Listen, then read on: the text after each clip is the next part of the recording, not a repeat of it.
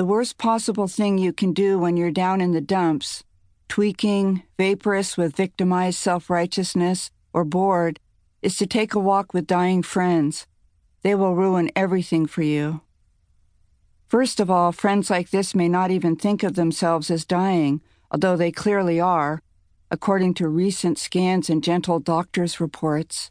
But no, they see themselves as fully alive. They are living and doing as much as they can, as well as they can, for as long as they can.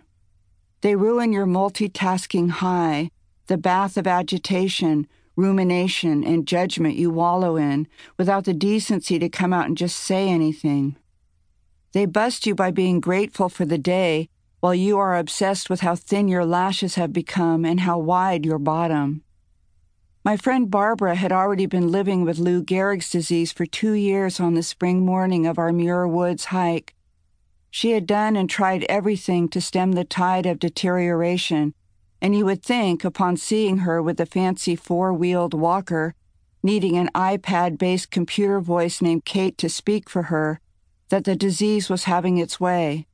And this would be true, except that besides having ALS, Barbara had her breathtaking mind a joyously bottomless thirst for nature, and Susie.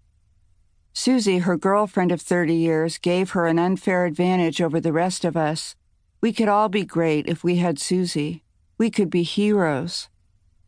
Barbara was the executive director of Breast Cancer Action, the Bad Girls of Breast Cancer, a grassroots advocacy group with a distinctly bad attitude toward the pink ribbon approach.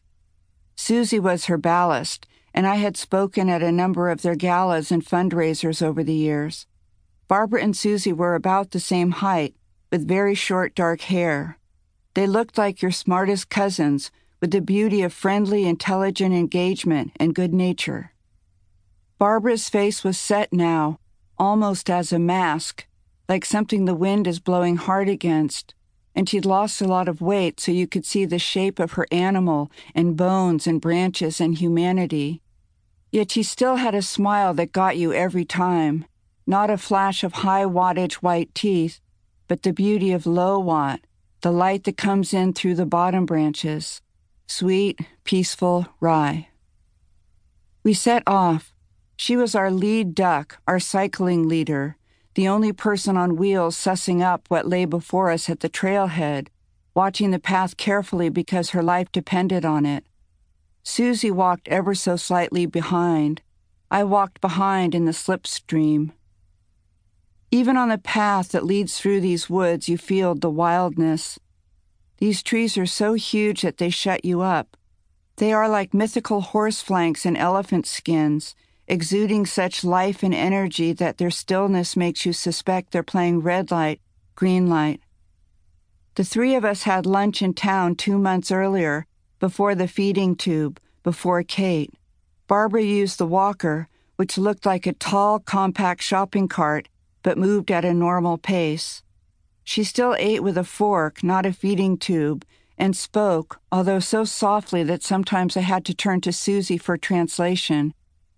Barbara talked about her wellness blog, her need for supplemental nutrition, breath, nutrition, voice, breath, nutrition, voice. She posted a list on her blog from time to time of all the things she could still do. Most recently, enjoy the hummingbirds, sleep with my sweetie, speak out for people with breast cancer. Now she is silent. When she wants to talk, she can type words on her iPad that Kate will then speak with efficient warmth. Or she can rest in silence. She knows that even this diminished function and do ability will be taken one day at a time. When you are on the knife's edge, when nobody knows exactly what is going to happen next, only that it will be worse, you take in today. So here we were at the trailhead for a cold day's walk. I'm a fast walker because my dad had long legs and I learned to keep up, but today a walk with Barbara was like, Mother, may I? May I take a thousand baby steps? Barbara seemed by her look of concentration to align herself with all the particles here in the looming woods so that she could be as present and equal as possible. She couldn't bother with saying anything unimportant because she had to type it first. This relieved all of us from making crazy chatter.